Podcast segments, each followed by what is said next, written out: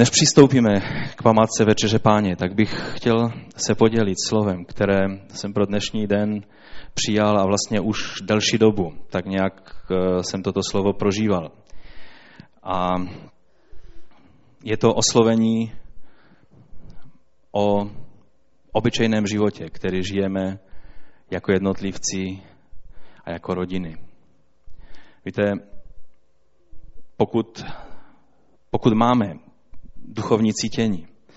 A známe úmysly nepřítele, tak myslím, že nikdo z nás, jak jsme tady na tomto místě, kteří tak nějak cítíme, kudyma vítr věje, jak se říká, nebo vané, tak víme, že ďábel, pokud na něco útočí, pak jsou to rodiny v dnešní době, pak jsou to manželské vztahy, pak jsou to vztahy mezi dětmi a rodiči. Je to zvláštní období, ve kterém ďábel si řekl, já je zlomím. A já vám chci říct, že boží zaslíbení je o vítězství a ne o prohře. A když jsem v tomto týdnu, že samozřejmě jsme četli v novinách ehm, o tom, co se stalo v Turecku, a tak jsem, musím se přiznat, že jsem nebyl překvapen tím, že jsme četli tu zprávu, že všichni tři byli podřezáni a vlastně byli zabití a že to udělali mladíci, kteří kteří byli prostě, eh, dokonce ten jeden byl synem starosty celé té oblasti a že to byli lidé, kteří patřili k skupině duchovní, obzvlášť zasvěcené eh, Aláhovi a že to byla velice významná eh, organizace, nebo je významná organizace v tom městě. Říká se, že nemůže být nikdo ve veřejném životě, pokud není členem této organizace. Či to nebylo pět pomatených nějakých e, zločinců, ale to byli lidé, kteří všichni u sebe měli dopis, kdyby náhodou je zabili a nebyli to schopni říct, že tohle neudělali pro sebe, ale udělali to pro ochranu islámu a pro jméno svého Boha Allaha. A udělali horší věci, když byste četli detaily toho, co prováděli s našimi bratřími, tak ani satanisté při svých strašlivých satanistických seancích nedělali, nedělají tak kruté věci, jako udělali ti domněli a mysleli si, že to dělají pro Boha. A to nám připomíná slovo z Bible, že si budou myslet, že, že dělají, že slouží Bohu tím, když vás zabíjejí. Dnes to není jenom minulost, ale dnes a denně se dějí tyto věci. A tak když jsem četl ty zprávy, tak jsem hodně přemýšlel nad rodinami těchto bratří. Říkal jsem si, jaký dopad to může mít na, na ty děti, které jste před chvíli e, u toho německého bratra jsme je měli na fotce, u toho tureckého druhého bratra jsme je neměli na fotce, ale taky má dvě děti. A tak jsem hodně přemýšlel nad, nad vnitřní sílou, kterou, kterou ty manželky měly celý ten malinký zboreček v tom městě Malatý, který zůstal teď, v podstatě se musel stáhnout do podzemí a zůstali bez vedoucích.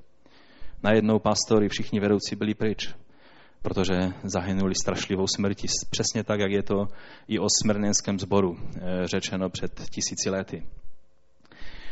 A tak jsem byl povzbuzen tím.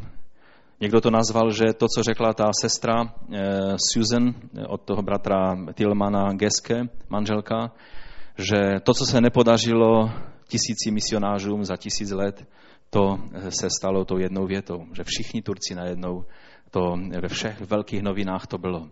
A byli všichni tím zasažení, jaký rozdíl je mezi krvilačným islámem a mezi, mezi žehnajícím a odpouštějícím křesťanským postojem.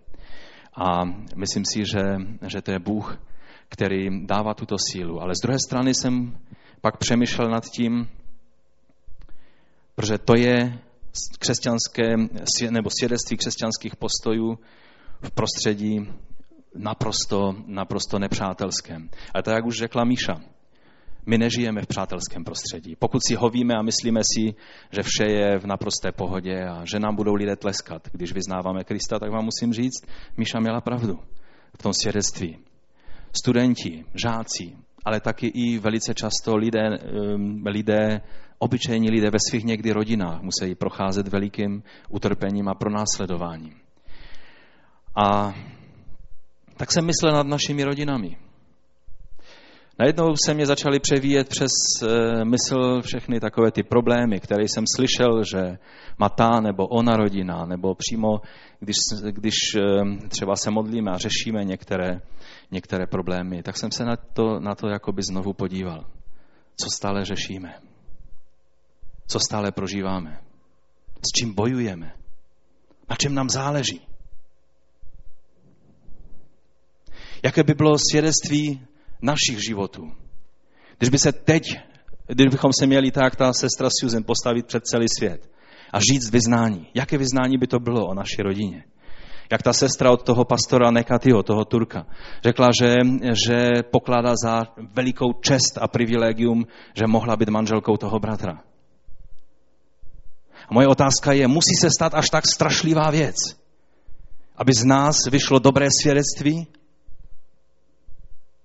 když se nás na pracovišti někdo zeptá, jak se daří tvoji rodině, jaké svědectví z nás vychází. Když ostatní vtipkujou o manželství, co z našich úst vychází, jaké svědectví vychází. Ale nejde tolik o to, co vychází z našich úst, jde o to, co vychází z našich životů. Jestli svědectví našich rodin a našich manželství je stejně slavné, A tak jsem přemýšlel hodně nad tím. Víte, někdy máme pocit, že záleží jen na těch duchovních věcech. Jsou lidé, kteří neumí o ničem jiném mluvit, jenom o, o hlubokých duchovních tajemstvích. Ale vám chci říct, záleží na tom, jaký jsme obyčejní lidé. Jestli jsme prostě dobří, slušní lidé.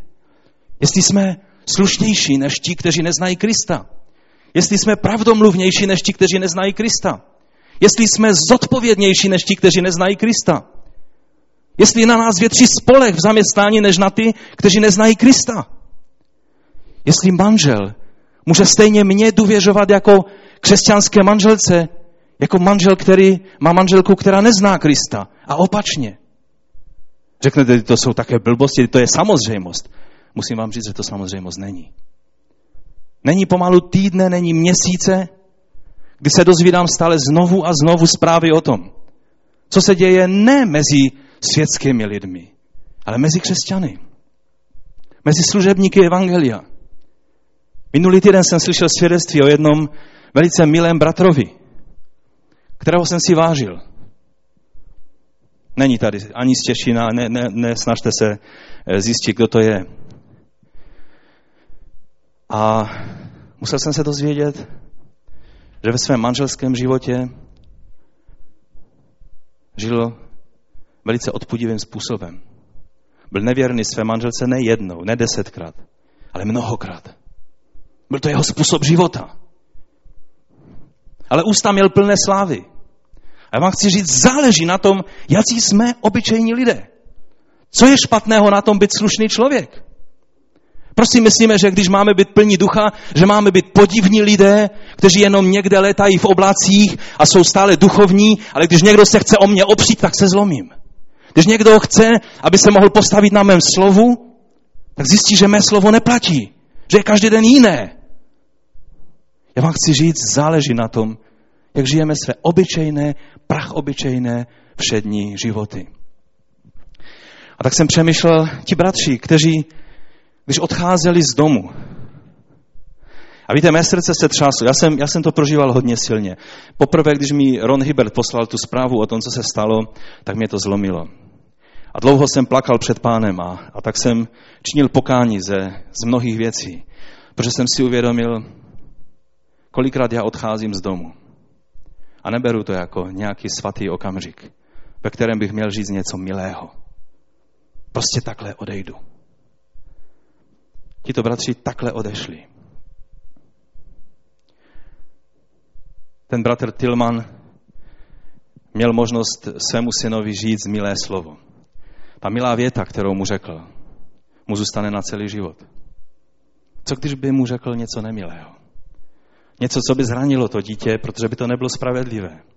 Nevycházelo by to z otcovy lásky, ale z nervozity a, a z prožívání všeho jiného, jenom nevztahu s jeho synem.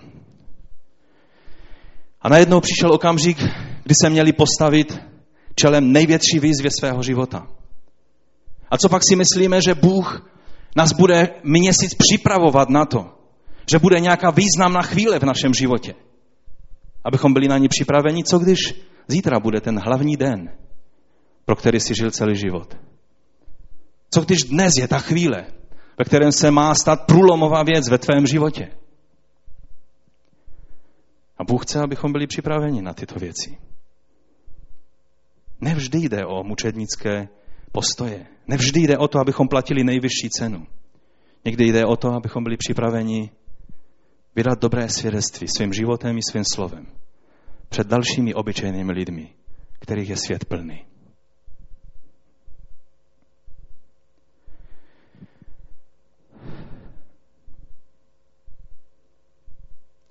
Naše svědectví křesťanů je stále více oslabeno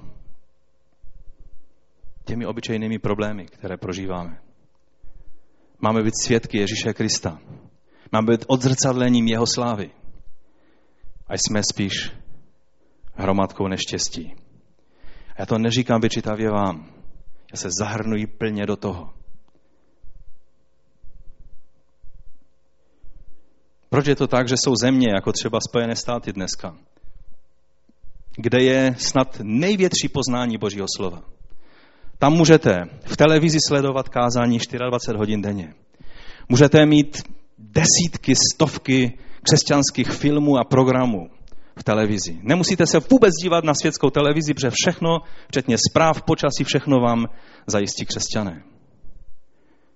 Jedete autem, tak máte eh, nastavenou křesťanskou stanici. Můžete si vybrat ze stovek zborů v každém městě. Slovo, které je kázáno, je to nejlepší, co tento svět dnešní má. A když přijde na rodinný život, tak rozvodovost mezi křesťany v Americe je o 3% vyšší než rozvodovost mezi lidmi ze světa. Samozřejmě to má i své důvody, které jsou vysvětlitelné, jako třeba to, že lidé ve světě se neobtěžují nějakou nevěrou a, a vůbec nějakým vstupováním do manželství. Dnes stále více a více lidí žije bez manželství. A křesťané řeší věci. Když je nevěra, tak to řeší. A často to řeší právě tím způsobem, že se manželství rozpadne. Ale přes ta všechna vysvětlení, to je signál, že nějakým způsobem se ďáblu podařilo oddělit ten obyčejný každodenní život od toho duchovního. A máme pocit, že když známe Boží slovo, to je jako by se už to stalo. Ale já vám chci říct to, že známe Boží slovo, ještě se musí stát další věc. Musí se to dostat do každé buňky našeho těla, do našich skutků. Amen? A o to jde. Tak budeme mluvit o, a možná nejenom tento týden, ale i další týdny, o tom, jak mít zdravou rodinu v nezdravém světě. Protože svět, ve kterém žijeme, vůbec není zdravý. Pokud mluvíme o Spojených státech, a teď se tak povyšenecky zamyslíme nad tím, jak strašné to tam je, tak tady v Evropě se už ani neobtěžují takovýma věcma, jako jsou manželství a rodina, protože názory tvůrců názoru v Evropě už koketují s myšlenkou, že je třeba najít náhradu za tradiční rodinu, jak ji známe z Bible jak ji známe z eh, jiných minulých generací. A přitom ze zkušeností odborníků je stále více zřejmé, že neexistuje žádná náhrada na místo stabilní rodiny. Ti, kteří pomáhají lidem v problémech, to dobře ví. Ale nesmějí o tom moc otevřeně mluvit, protože to nejsou populární názory. Je přece třeba obhajovat práva menšin, jako jsou homosexuálové a další e, skupiny, které svůj hřích chtějí patento, si patentovat. A chtějí, aby byli potrestáni všichni ti, kteří řeknou, že jejich hřích je hřích. Teď Evropská unie nedávno v těchto dnech velice, velice pilně přispěchala s pokáráním ne Turecka za to, že pronásledují křesťany, ale Polska. Víte proč? Protože v Polsku starosta nebo prezident hlavního města A bylo to spíš z provozních důvodů, ani ne tolik, že, že by nechtěl dovolit homosexuálům projít městem. Ale pro ty věci, které v tom programu měly být, on řekl, ne, taková akce se konat ve Varšavě nebude. A stalo se to před pár lety, ale ještě dnes v Evropě nad tím dumají všichni moudří, moudří e, prostě vůdcové, kteří se cítí být vůdci v Evropě. A říkají Polsku, ty, ty, ty, takhle nesmíš jednat. Dotýkáš se někoho, kdo je chráněncem. Jeho hřích je chráněn. A musí být chráněn ještě více. V Americe dnes je odhlasovan zákon, který e, říká, že když bych, vlastně ta slova, která jsem teď řekl, když bych řekl v Americe, tak mě můžou zavřít. Když bych nazval homosexualitu hříchem, tak bych mohl být na základě paragrafu, který eh, demokratičtí poslanci odsouhlasili, na základě paragrafu o šíření nenávistí bych mohl být potrestán. Díky bohu, bohu, že je tam bohabojný prezident, který splní svou povinnost a ten zákon nepodepíše. Ale tyhle věci se dějí. Ve Švédsku už to bylo před pár lety, že šel pastor do vězení za stejnou věc. A bude toho více a více. Zatím je to jenom nenávist, která je jakoby takhle v podhoubí. Ale tyhle věci se dostanou i na legislativní úroveň a budou stále více. Klasická obyčejná rodina. To, že jsi normální, slušný člověk, bude stále méně a méně populární. Problém je, že, že to jsou věci vnější. Problém je, že krize rodiny se dostává mezi nás. Problém je, že ta krize se ďáblu daří zasévat mezi křesťany. Protože ať si svět dělá, co chce. Otázka je, proč ty a já bychom tím měli být ovlivněni. Amen? Stále více a více, jak se opouští morální zásady Bible, tím více je zřejmé, že to všechno, čím žije společnost, ať v Evropě nebo v jiných místech světa, není dost silné, aby dalo základ budování silných rodinných vztahů. A tak stále více a více ty takzvané tradiční hodnoty vyklízejí své pozice.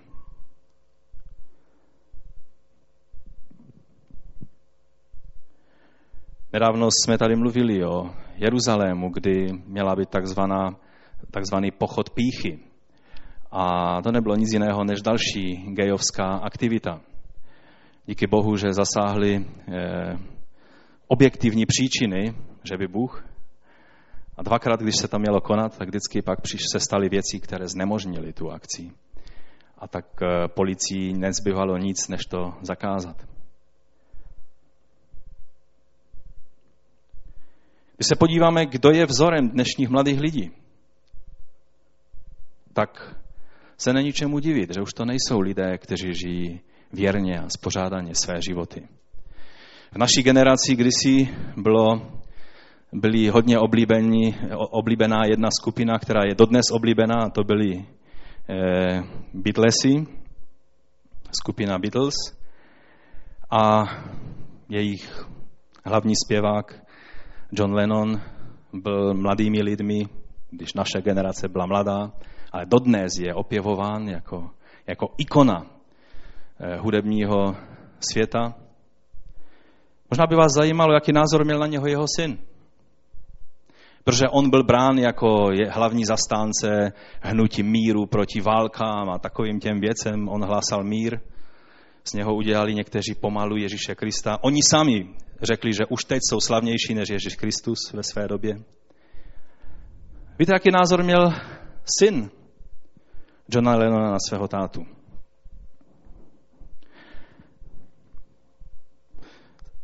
John Lennon ho totiž opustil, když mu bylo pět let. Samozřejmě, protože se musel věnovat těm všem věcem, které v jeho životě byly důležité.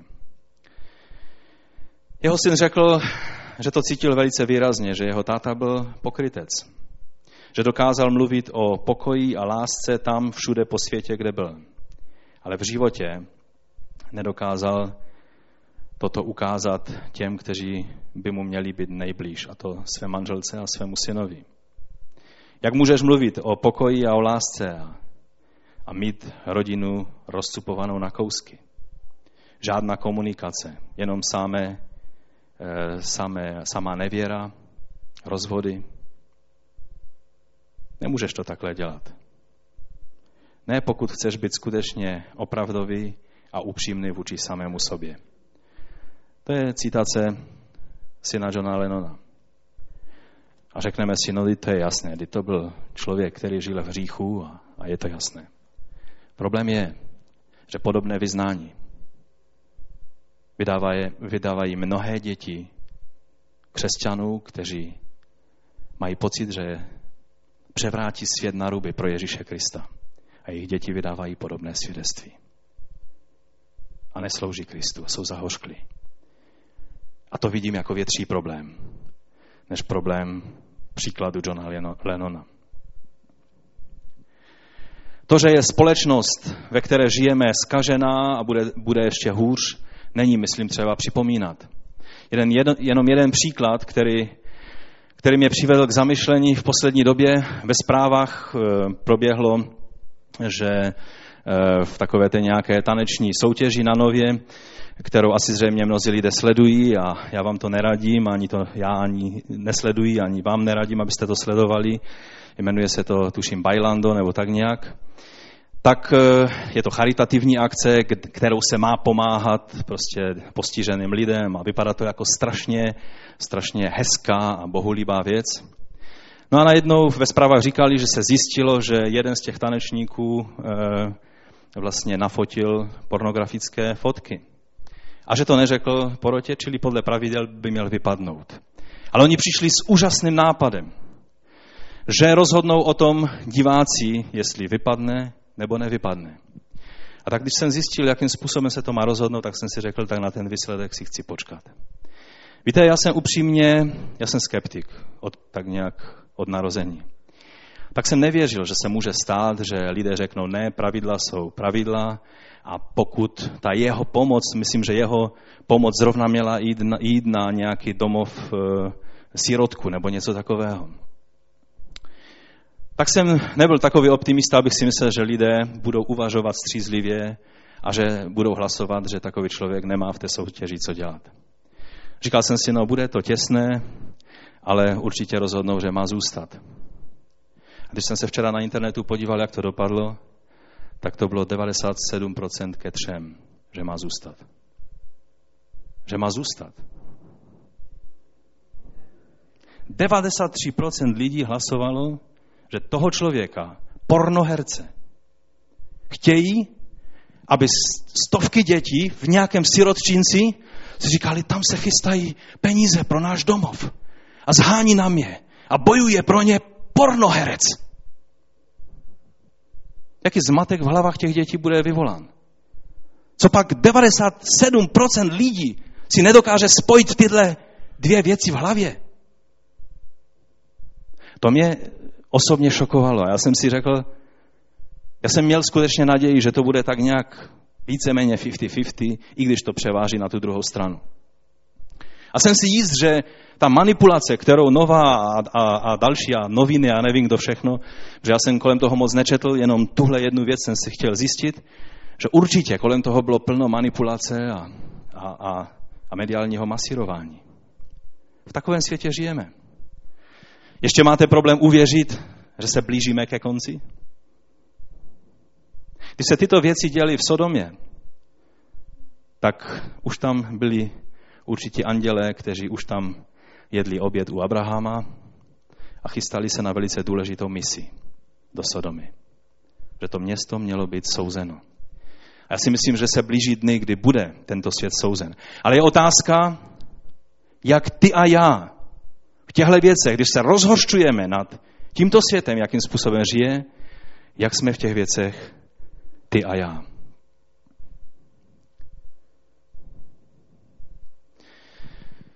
Takže pojďme dál. Proč je zdravá, stabilní rodina důležitá? Nejjednodušší odpověď na to je, a myslím, že by i postačila, nemuseli bychom mluvit nic jiného, protože ji vymyslel Bůh a ne člověk. To nebyl Adam, který si přál ženu a, a chodil za Bohem a tahal ho za roucho. Bože, jak si manželku, prosím, prosím. Nebo jak to čteme v Biblii? Adam věděl, že mu něco chybí, ale vůbec nevěděl, co mu chybí. Většina mužů, než se ožení, tak takhle nějak se cítí. Adam věděl, že má potřebu, ale jen Bůh věděl, co je naplněním té potřeby. A proto stvořil ženu a proto nechal člověka založit rodinu. A doufám, že není pro vás překvapení, že hned první rodina měla problémy. To je jenom na vysvětlení. Když máte problémy jako rodina, tak je to, je to hold lidské. Už od první rodiny na tomto světě byly problémy. Ale Bůh má pro to řešení.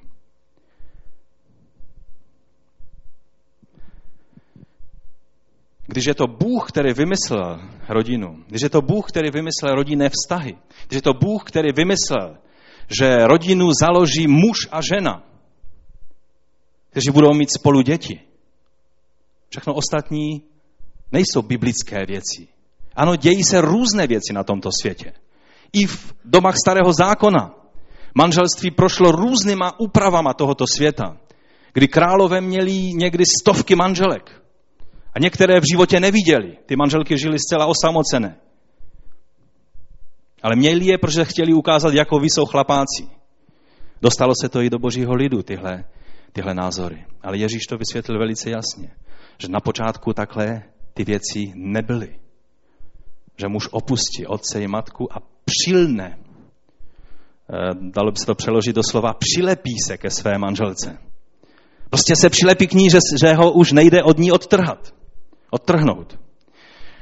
To je zvláštní slovo, protože většinou bychom čekali, že se žena musí přilepit k manželovi a manžel si může dělat, co chce a žena pěkně přilepená po jeho boku bude cupitat za ním. A Boží slovo nám ukazuje, že manžel přilne ke své manželce a že opustí svého otce a matku a že se stanou jedním tělem. Co pak tady hlásáme matriarchát? Co pak tady hlásáme, že žena je hlavou muže? Ne. To hlásáme, že muž má brát vážně svou manželku. Pokud někdo má jiný názor, musel by se nechat nepřekštít, protože oni nekští, ale musel by se z něho stát muslim, protože ti to mají uspořádané trošku jinak. Tam to cupítání té manželky za manželem platí ve všem. Tam například manželka nesmí mít ani svoji bankovní kartu. Že kdyby si chtěla vybrat peníze z bankomatu, musel by to udělat její manžel místo ní. No a spousta, spousta jiných věcí. Takže to byl boží vymysl. Ovšem, to, co je dnes důležité, co vám chci zdůraznit, je, že čím více rozumíme vztahu Ježíše a církve, to je ten vzor, tím více dokážeme porozumět a vážit si manželství, rodinu a posvěceného života. Když si uvědomíme, že zdroj manželství a rodiny není v člověku, ale je v Bohu, tak nás přejdou všechny vtipy, které se o manželství a o rodinách mluví. A je smutné, že v dnešním světě, když mluví různí sociologové a tak dále a mluví o poutech rodiny a mluví o tom, jak, jak je důležitá rodina v některých částech světa a že v naší západní společnosti už to tak není, tak za příklad dávají islám. A není většího výsměchu pravdě než tohle. To nám, to, že Ježíš, že Bůh je tím zdrojem rodiny, tím autorem rodiny, nám taky ukazuje, že tvoje rodina nepatří tobě. Nemůžeš si s ní dělat, co chceš. Vaše rodina patří Bohu. Věříme tomu? Tvoje manželství nepatří tobě, ani tvé ženě, ale patří Bohu. Ano? Proč s ním pak děláme, co chceme?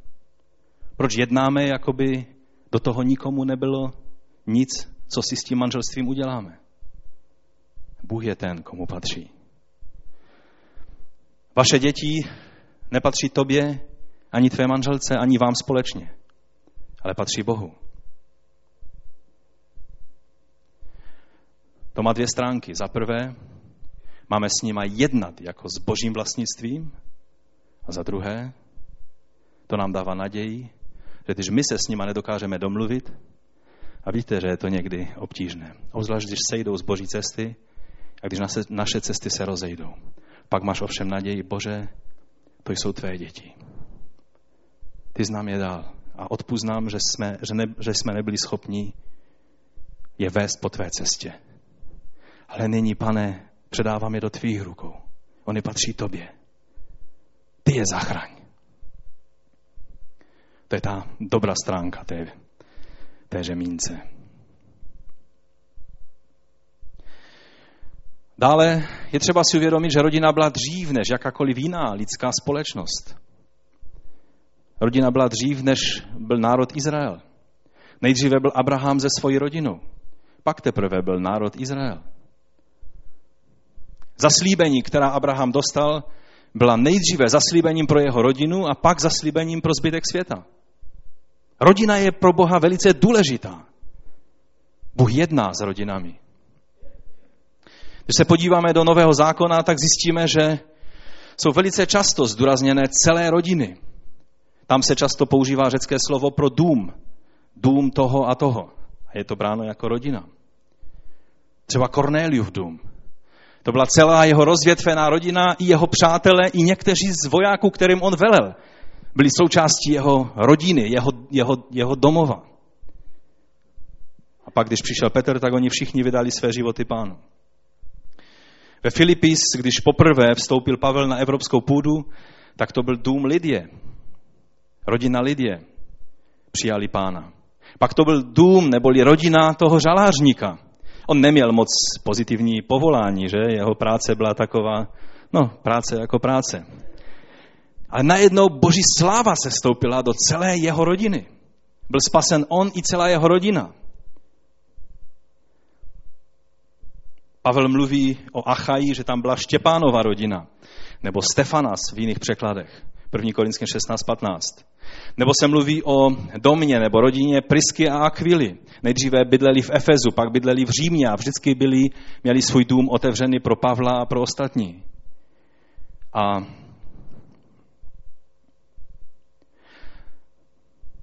zdá se mi, když čtu nový zákon, nevím, jaký vy z toho máte dojem, že když se mluví o rodinách, které se vydali pánu jako celek, že je to tam řečeno tak nějak vítězoslavně, tak nějak slavnostně. Jakoby, jakoby Duch Svatý chtěl zdůraznit, to se zase podařil dobrý kousek. Jakoby Duch Svatý chtěl říct, to, že rodina jako celek se vydá pánu, je důležitá věc. Rozumíte? Díky Bohu za každého jednotlivce v každé rodině, který je získán pro Boží dílo. Ale někdy jak už Míša říkala. V tom světě žijeme i často v nepřátelském světě. Někdy žel ti nejbližší jsou těmi největšími nepřáteli. A Ježíš to konstatoval, když řekl, že někdy žel to znamená spíš meč než pokoj. V islámu se nedávno stalo, že bratr znasilnil svoji sestru, bratra dali, myslím, že taky v Turecku se to stalo, bratra dali do vězení na velice krátkou dobu a ta sestra šla do, eh, do ústavu, kde se léčila z, toho, z těch šoků, které zažila. A když se vrátila domů, tak ji vlastně matka podřezala, aby sněla vinu a hanbu ze své rodiny.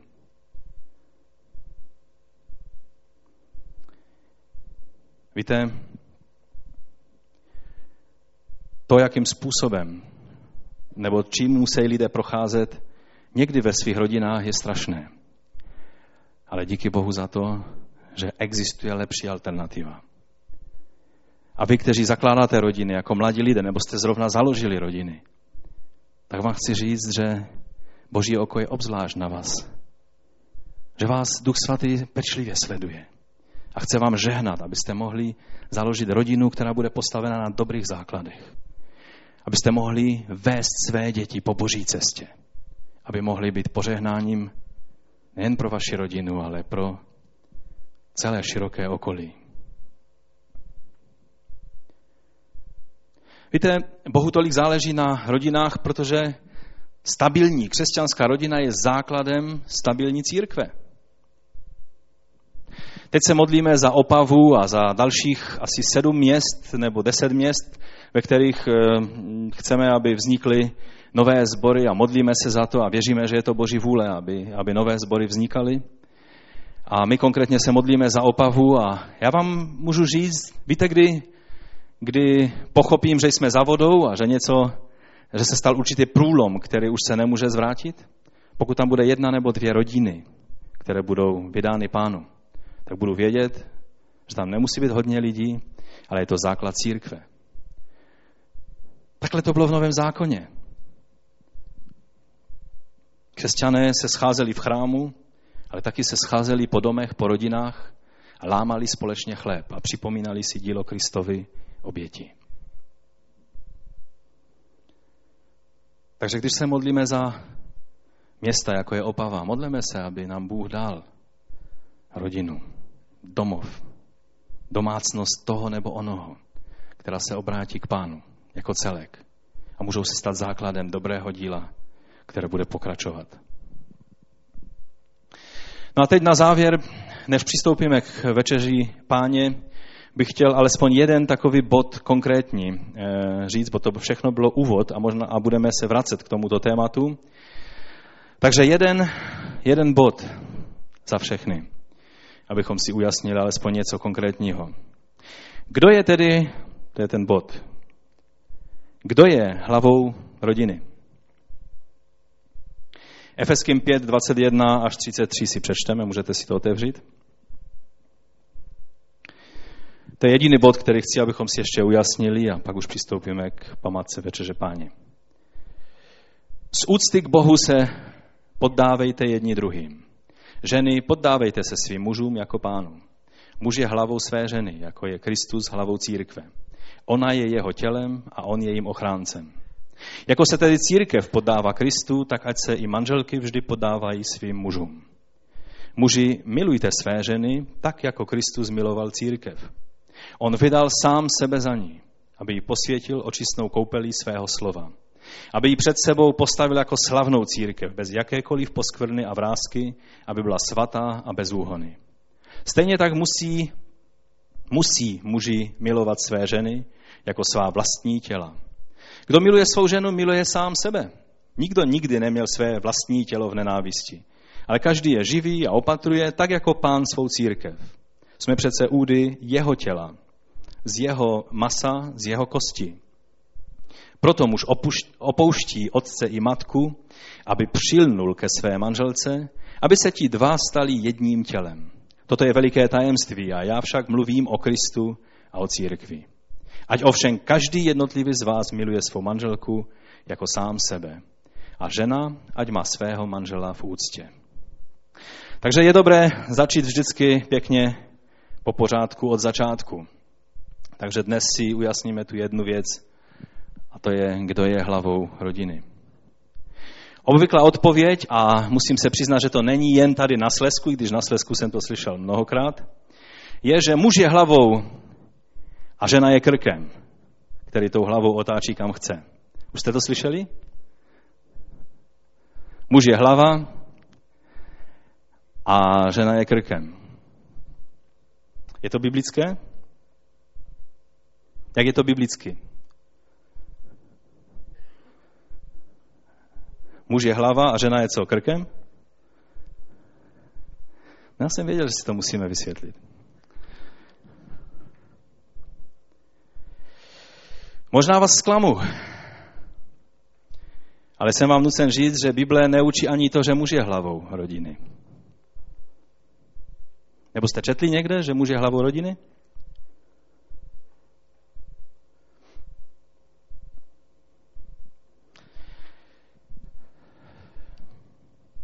První Korinským 13.3. Chtěl bych však, abyste si uvědomili, že hlavou každého muže je Kristus. Hlavou ženy je její muž a hlavou Krista Bůh.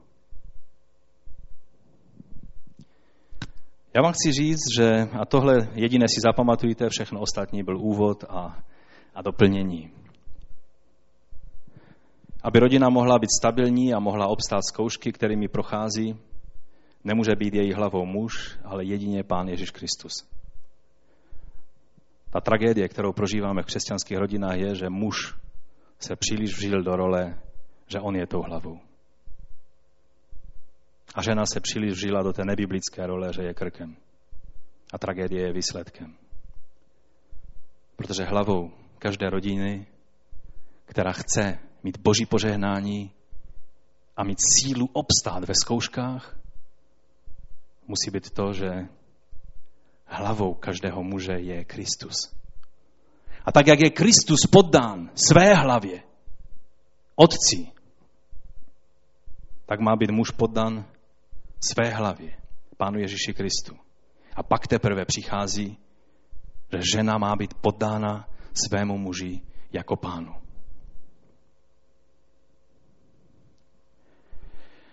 V něm je ten vzor, jak máme být hlavou. Víte, o Ježíši je napsáno, že je mu podáno vše. Je řečeno, že není věcí, která by mu nebyla podána. To znamená, že on je trošku větším pánem, než my, manželé. A pak je řečeno, vyjma toho, kdo mu ty věci poddal. Ježíš je dokonalým vzorem poslušnosti. Ježíš je dokonalým vzorem pokorné ho poddání se své hlavě, aby mohl být hlavou každého muže. A tak ta výzva, když chceme vidět tento vzor v Bibli, že my jako muži máme být hlavou své ženy. A já více mluvím z mužského hlediska, protože jsem muž. Možná někdy tady poprosíme některou sestru, aby zase to řekla z té strany eh, a víc eh, kázala směrem k ženám. Možná se k tomu dostaneme v těchto příštích týdnech. Dnes mluvíme o tom, kdo je hlava. Hlavou je Ježíš Kristus. Každého muže. A pak teprve muž je hlavou své ženy. A oba jsou prvotní autoritou, přímou autoritou pro děti v rodině. O dětech budeme mluvit někdy v příštích týdnech. Víte, O Ježíši čteme v 1. Korinským 15, 27 až 28, že všechno položil k jeho nohám. A že, když ovšem říká, že je mu všechno podáno, je zřejmé, že je to všechno kromě toho, který mu to poddal. Až mu tedy bude všechno poddáno, pak se i sám syn poddá tomu, který mu všechno poddal, aby Bůh byl všechno ve všem. Ten cíl je, aby Bůh byl všechno ve všem ve vaší rodině, ve vašem manželství, ve výchově dětí, v tom, co děláte, všechno, čím jsme. Ten cíl je, aby Bůh byl všechno ve všem. Ne aby jo měl pravde, ne aby vždy bylo po mém nebo po tvém slovu, ale aby Bůh byl všechno ve všem. Amen. Už jsem tady jednou mluvil příklad eh, o tom, jak v letadle jsem ještě v době, kdy jsem neletal často, bylo to, já nevím, po páté nebo po šesté, co jsem letěl, tak jsem si všimnul tehdy, teď už to spíš eh, se snažím zdřímnout a neposlouchám, že už jsem to slyšel hodněkrát. Oni vysvětlují, jak se má používat ty bezpečnostní prostě pravidla. A když mluvili, a já jsem to předtím slyšel taky párkrát, ale nějak mi to nedošlo, najednou jsem to uviděl, že vždycky oni říkají, že když ty eh, plynové, teda plynové, kyslíkové masky eh, vypadnou a to je signál, že si je máte nasadit, tak vždycky upozorňují nejdřív si nasaďte masku sobě a pak teprve svému dítěti. Poprvé jsem to slyšel, jsem si říkal, to vypadá nějak sobecky. A pak jsem si uvědomil, to je hluboká pravda. Protože než by ta maminka chtěla nasadit tu kyslíkovou masku dítěti, ona sama by už to neudělala, protože už by odpadla. Proto nejdříve musí být pomoženo jí, aby mohla pomoct svému dítěti. Problém, který máme v našich rodinách, je, že velice často se snažíme nasazovat kyslíkové masky všem ostatním, ale my ji nemáme na svém nose. Velice často, když mluvím s lidma z různých rodin a dejme tomu, že to není z tohohle sboru, že to jsou lidé, se kterými se setkávám v Americe, Dánsku, Finsku, všude, kde jsem sloužil, třeba na Aliášce, že velice často, když poslouchám, tak cítím, chceš dávat kyslíkovou masku tomu druhému. Ale ty ještě nemáš na nose. Ty tápeš bez kyslíku. Jak můžeš pomoct tomu druhému? Jak můžeš pomoct své manželce, když ty dýcháš bez kyslíku? Ty za chvíli odpadneš. Velice často rodiče chtějí pomáhat dětem a napomínají a snaží se je dostat na boží cestu. Ale dělají to bez kyslíkové masky na svém nose. A jejich život je spíš odpuzovacím prostředkem, než reklamou, než povzbuzením k tomu, aby jejich děti byly křesťany. Celý svět se s nima modlí za jejich děti. Ale ten nejbližší, kdo by měl podat Krista názorně a v živé podobě svým dětem, nějak není. A já vám chci říct, tohle je na pokání. Tohle je na hledání Boží tváře.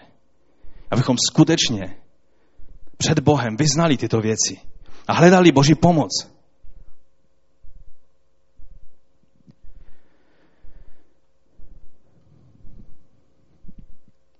Když náš vztah k našim blízkým bude ovlivněn tím, jaký vztah má Pán Ježíš k nám, pak v našich manželstvích bude mnohem více vítězství. V našich rodinách bude mnohem více vítězství. Pojďme dál. 1. Petrova 3.7. A vy muži, mějte ke svým manželkám porozumění. Prokazujte jim úctu jakožto slabšímu pohlaví a jako dědičkám daru života, aby vašim modlitbám nestalo nic v cestě. Tady už to zachází tak daleko, že už to má přímý vliv na naše modlitby. Na to, jestli naše modlitby jsou vyslyšeny a vůbec slyšeny, nebo nejsou slyšeny. A to myslím, že už je vážná věc. Tady je zvláštní slovo. Tady je řečeno, vy muži mějte ke svým manželkám porozumění. To je slovo, které tady je použito, velice známé slovo gnosis. To znamená poznání, to znamená vědomosti. Přistupujte ke svým manželkám s tím, že víte, o čem je řeč. A to mě přivedlo k zamyšlení.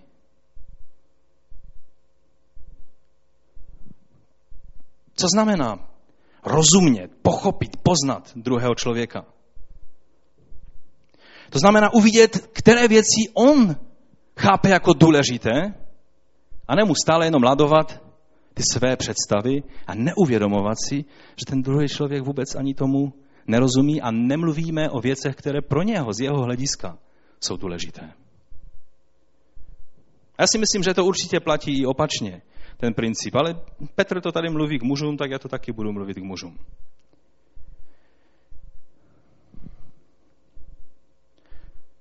Jeden otec, který se chtěl věnovat svému synovi, neměl zrovna v lásce, nebyl to asi Čech, neměl zrovna v lásce hokej.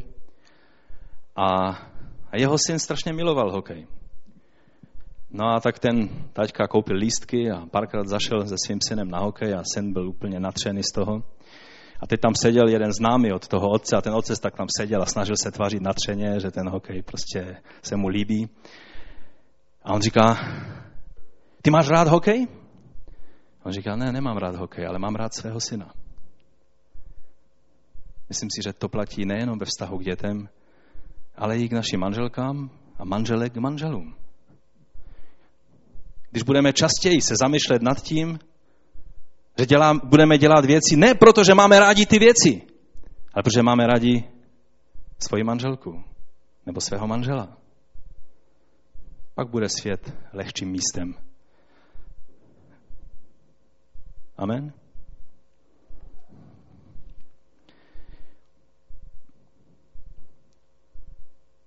Víte, pochopení a porozumění je ve velké míře výsledkem jednoduché věci.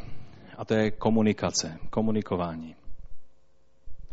Čas, e, problém číslo jedna v rodinách, a to je názor odborníků, ne můj, nebo i můj, ale především odborníků, kteří toho ví trošku víc na, na tato témata a, a mají možnost eh, získávat prostě různé informace. Říkají, že problém číslo jedna není ani v nesouladu, v tělesném prožívání manželství, jak bych to řekl, není v tom, že děti jsou divné a, a neposlušné a to vytváří problémy v rodině.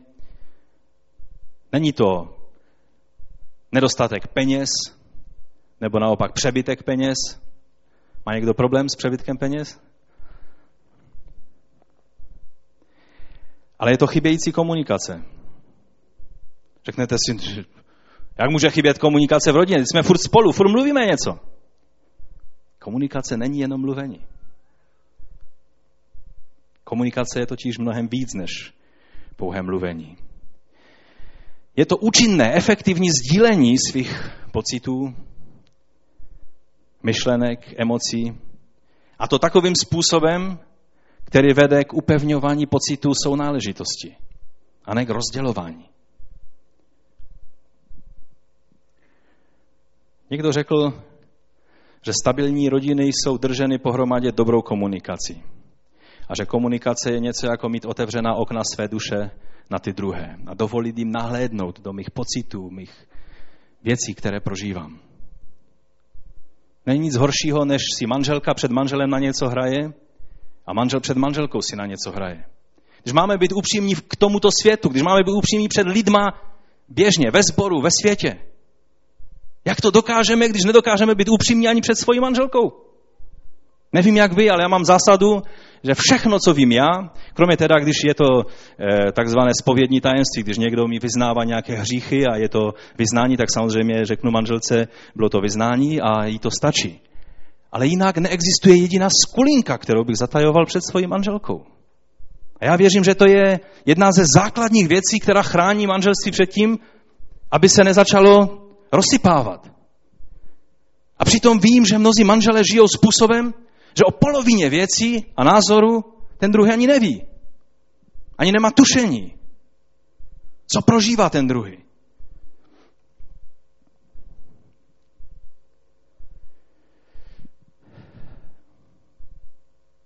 Manželští poradci by vám řekli, že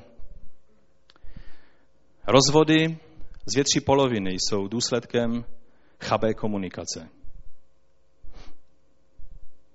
Kdyby se ti lidé dokázali naučit lépe spolu komunikovat, pak by k rozvodu nemuselo dojít. Důvody, proč často chybí účinná komunikace, k tomu se můžeme, na to se můžeme podívat někdy příště. Jsou to někdy věci, které jsme zdědili z minulosti, neměli jsme vzor, takže prostě žijeme tak, jak jsme se naučili. Ale být křesťanem znamená nechat se proměňovat i staré vyšlapané chodničky nechat rozorat Duchem Svatým a nechat si nalajnovat cestu Boží. Amen? I to, co už dělal můj pradědeček a prababička a, děda a babička a u nás nikdy se to takhle nedělalo. No a co? Dobré, začni s tím, pokud je to boží věc. Budeš mít jednu výsadu ve vaší rodině. Budeš první, který udělal dobrou věc tohoto typu. Pokud to nikdy, nikde se takhle ještě nedělalo ve vaší rodině. Je to výzva. A je k tomu třeba mít odvahu, o tom někdy někdy jindy. Teď ještě přečtu s Koloským ze třetí kapitoly. Tady je od 12. verše řeč, abychom byli mezi sebou snášenliví a mali někdo někomu výhrady, odpouštějte si navzájem. Víte, než Pavel mluví ke Koloským o manželství, tak mluví o potřebě, o obecné potřebě odpouštění. Odpouštět nebo odpouštění má dvě stránky. A já vás chci vyzvat, abychom se dnes modlili za schopnost odpouštět, ale taky schopnost žádat o odpuštění. V mnohých vztazích totiž to je tak, že nejsme schopni říct, promiň, milil jsem se, udělal jsem chybu, odpust. Ale všelijakým způsobem se to snažíme vysvětlovat, obhajovat a ztratíme hodně energie tím, že se snažíme všechno nějak racionalizovat. Ale některé věci je lepší říct prostě, ano, vím, byla to chyba. Odpust mi. A pak je nádherná výsada, kterou můžeme udělat, říct, odpouštím ti. Nechodit s tím daleko. Neklást podmínky. A já se to chci učit. Být pohotový k odpouštění a když zjistím chybu, být pohotový k tomu, že budu žádat a prosit o odpuštění. Jeden manželský pár, který byl už spolu 54 let, tak přišli novináři a ptali se, jak jste to vydrželi spolu tak dlouho, babičko a dědečku. A ten děda řekl, no, kromě jiného, to byly dvě věci. Přehlíželi jsme spoustu drobností. Každý, kdo je v manželství chvíli, ví, že ty drobnosti někdy je to, kvůli čemu se nejvíc hádáme. Přehlíželi jsme spoustu drobností. A pak naučili jsme se odpouštět. Myslím si, že to byla dobrá rada. Pak tady čteme dál a čteme od 18. verše. Ženy, podávejte se svým mužům, jak se v pánu sluší. Muži, milujte své ženy a nebuďte k ním hrubí. Děti, poslouchejte vždy své rodiče, tak se to pánu líbí. Otcové, netrapte své děti, ať nejsou zoufalé. Tady po tom odpuštění pak slyšíme konkrétní rady. A tady je řeč o tom, že ženy se mají podávat mužům, jak se v pánu sluší. Víte, někdy sestry můžete mít, a odpuste, že mluvím do vaší situace, i když to vidím z té druhé strany. Někdy můžete mít pocit, že jste podány, nebo to i svými ústy mluvíte. Ale to důležité je, aby to bylo poddání, které se sluší před pánem. Aby to byl způsob pochopení a přijetí role manžela tak, jak ji Bůh u stvoření dal. A pak tady je muži, milujte své ženy a nebuďte k ním hrubí. A když, když jsem to četl, hrubý, tak jsem řekl, no hrubý, hrubý, nejsem k manželce, tak jdeme dál. A víte, co to slovo doslova znamená? Nebuďte hořcí v chuti. Nebo nakyslí. To se už dostávalo blíž ke mně. A začal jsem cítit, že se tam mluví o mně. Jaký pocit v ústech zůstane tvé manželce, když s ní jednáš? Hořkost? Kyselost? Nebo láska?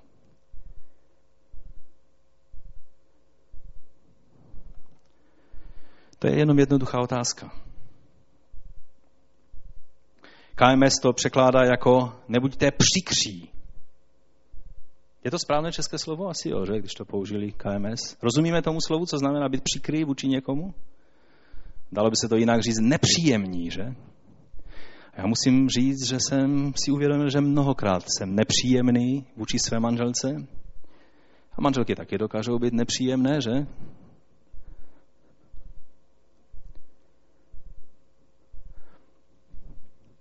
Někdy, když se pak zpětně podívám, tak si řeknu, s takovým chlapem bych neměl trpělivost ani pět minut. A přitom se jedná o věci, ano, jsou důležité, ano, všechno, v 99,9% chlap má vždycky pravdu. Někdy už to až člověka bolí, že vždycky musíte mít tu pravdu, že? Ale jde o to, proč kvůli tomu, že máš pravdu, máš být hořký, kyselý, protivný? Někdy jsme méně kyselí, méně nahořklí, zjistíme, že tu pravdu jsme až tak moc neměli a že pravdu neměla ani manželka, ani ty, ale pravda byla tam někde u pána. A je třeba, abychom se modlili a bušili na nebeská vráta, abychom tu jeho pravdu do svých životů přijali. A to budeme za chvilinku činit. Takže komunikace potřebuje čas. A je otázka, jestli jsme ho ochotní věnovat. Říká se, že důležitá je kvalita času věnovaného manželce a dětem, a ne kvantita. Dovolte, že vám řeknu, že nejde mít kvalitní čas s rodinou, aniž byste tomu věnovali hodně kvantity toho času. Mohu vám to takhle říct?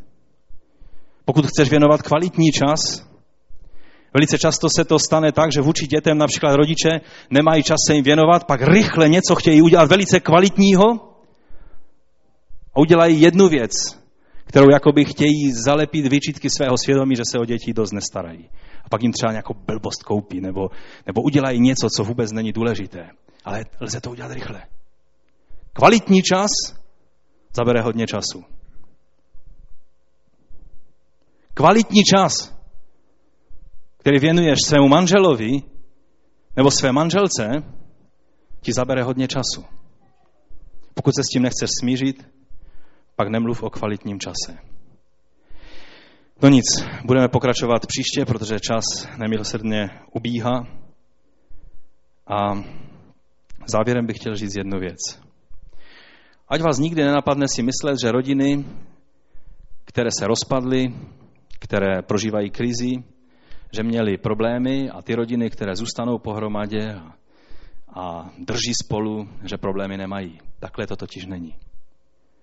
I ty rodiny, které se rozpadly, i ty rodiny, které drží pohromadě, mají problémy. Už první rodina měla problémy, každá rodina má problémy, vaše rodina má problémy. Důvod toho, že lidé, že se rodiny hroutí a rozpadají, není v tom, že jedni mají problémy a druzí nemají, ale v tom, jak s těmi problémy naloží. Co s nima udělají s těmi problémy. Jestli jsou ochotní připustit, že tady je někdo, komu jsou zodpovědní za svou rodinu, že ta rodina, to manželství není jejich, ale tak, jak jsme si řekli, je to boží věc. A proto jemu musíme dovolit, aby to dal do pořádku.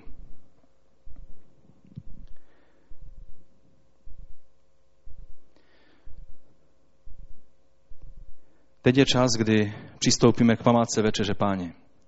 A možná tady nemáš své rodinné příslušníky, ale ty jsi tady za svou rodinu. A proto, když budeme přistupovat k památce Večeře Páně, pokud můžeš, udělej to společně se svojí rodinou. A pokud je třeba, aby jim něco řekl k tomu, než přistoupíte ke stolu páně, pak jim to řekni. A zaberme tím nějaký čas, Tady vepředu budou pouze bratři, bratr Stašek Bocek, eh, bratr Vladek Gatnar, budu tady já, budeme mít i víno, i chléb, tak nějak, abychom zredukovali ten počet těch, kteří tady budou muset být. Ještě Benjamina poprosím, aby měl nealkoholické víno pro děti a pro ty, kteří to potřebují. A ještě bratra Manfreda bych poprosil, aby taky potom tu přišel, tak aby nás bylo pět. A zbytek Pojďme k pánu. Hledejme před pánem, jestli je něco, co potřebujeme vyznat. Tu výzvu, kterou Míša dala na, před tím kázáním, já beru velice vážně. Ano, vstupujeme do doby, kdy mnohem víc bude záležet na tom, že když někdo se bude potřebovat o mě opřít, takže se nezlomím jako prachnivá hůl, ale že obstojím a že to, čemu věřím, bude pevně zakotveno v mém životě a že rodiny, které, eh, v kterých žijeme, to, co je třeba, abychom přijali a pochopili dnes je, že nezáleží na tom, jestli prožíváte problémy nebo neprožíváte problémy, ale záleží na tom, abychom vždy dali prostor tomu, kdo je skutečnou hlavou rodiny, aby ty problémy mohl řešit podle toho, jak on chce. A to je náš Pán Ježíš Kristus. Amen. Povstaňme k modlitbě. A já poprosím ty bratři, které jsem eh, vyjmenoval, aby přišli tady dopředu. A taky učitelé a děti z nedělní besídky můžou tady přijít k nám do sálu a můžou se taky účastnit. A pokud rodiče, kteří víte, že vaše děti rozumí tomu, co se tady děje vepředu, proč je tady chléb, proč je tady víno, tak přijďte eh, i s dětmi a děti můžou taky přijímat. Je tady i nealkoholické víno pro děti. A pojďme nyní před pána. On je ten, který za nás položil svůj život. On je ten, který jako hlava každé rodiny máme tu výsadu, že jsme ho poznali a že mu můžeme odevzdat to řízení naší rodiny. A můžeme ho pozvat k tomu, aby on se stal tím, který začne řešit ty problémy, které prožíváš, které prožíváte. A tak pojďme před něj a prosme ho o to, aby nám ukázal, co je třeba změnit.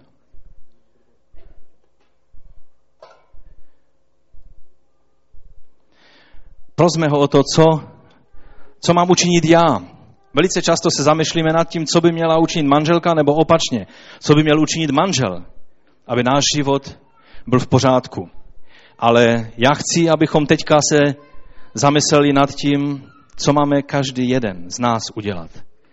A nechat na pánu, aby vysvětlil našemu partnerovi a, a těm dalším, kteří jsou v naší rodině, co zase oni mají učinit.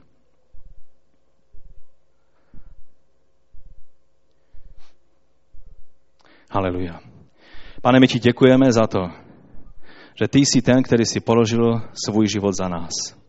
Já ti děkuji, pane, za to, že nemusíme hledět někde do Koránu a do dalších spisů ohledně toho, co má, jak máme naložit s našimi rodinami. Já ti děkuji za to, že ty nejsi jako Allah, který, který ukazuje obraz rodiny jako něco, co, co je nepřirozené a co je kruté, ale já ti děkuji za to, že obraz, který ty ukazuješ o rodině, je nadherný a harmonický a plný lásky. A já tě prosím, pane, abys nám pomohl. Abychom jako manželky, abychom mohli být skutečně vydání tobě a svým manželům být poddání jako v pánu. A prosím tě za nás, manželi, ty nám pomoz, abychom mohli skutečně milovat své ženy, mít porozumění a pochopení toho, jak oni prožívají ty věci, které se nám zdají někdy tolik nepochopitelné. A dej, pane, abychom skutečně byli lidmi, kteří nejsou ve vztazi hořcí a nakyslí, ale jsou sladcí skrze tvou lásku, kterou ty dáváš v duchu svatém. Já tě o to prosím, pane, ve jménu Ježíše Krista. Amen.